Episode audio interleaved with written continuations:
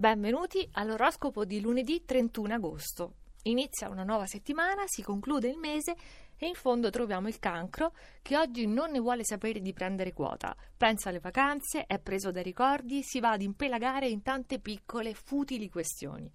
In fondo c'è anche il Capricorno che è sempre prontissimo quando c'è da fare, però questo lunedì di fine agosto è pigro e svogliatissimo.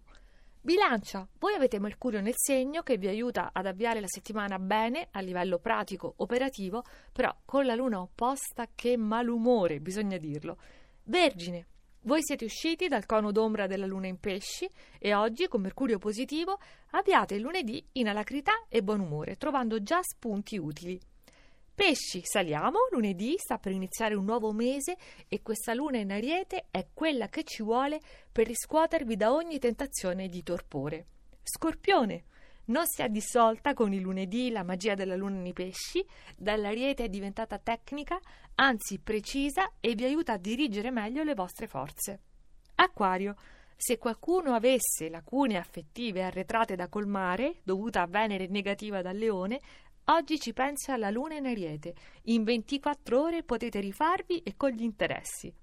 Salendo ancora troviamo i Gemelli, è tutta un'altra cosa oggi, la luna è nell'allegro ed energico Ariete, voi recuperate vigore, voglia di fare e con Mercurio favorevole fate subito un figurone.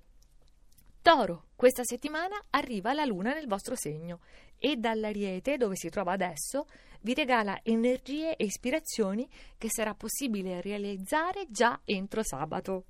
Salendo ancora troviamo l'Ariete, la settimana inizia per voi perfetta, con la luna nel segno avete le carte emotive in regola per affrontare il nuovo mese proprio per contrastare Mercurio negativo.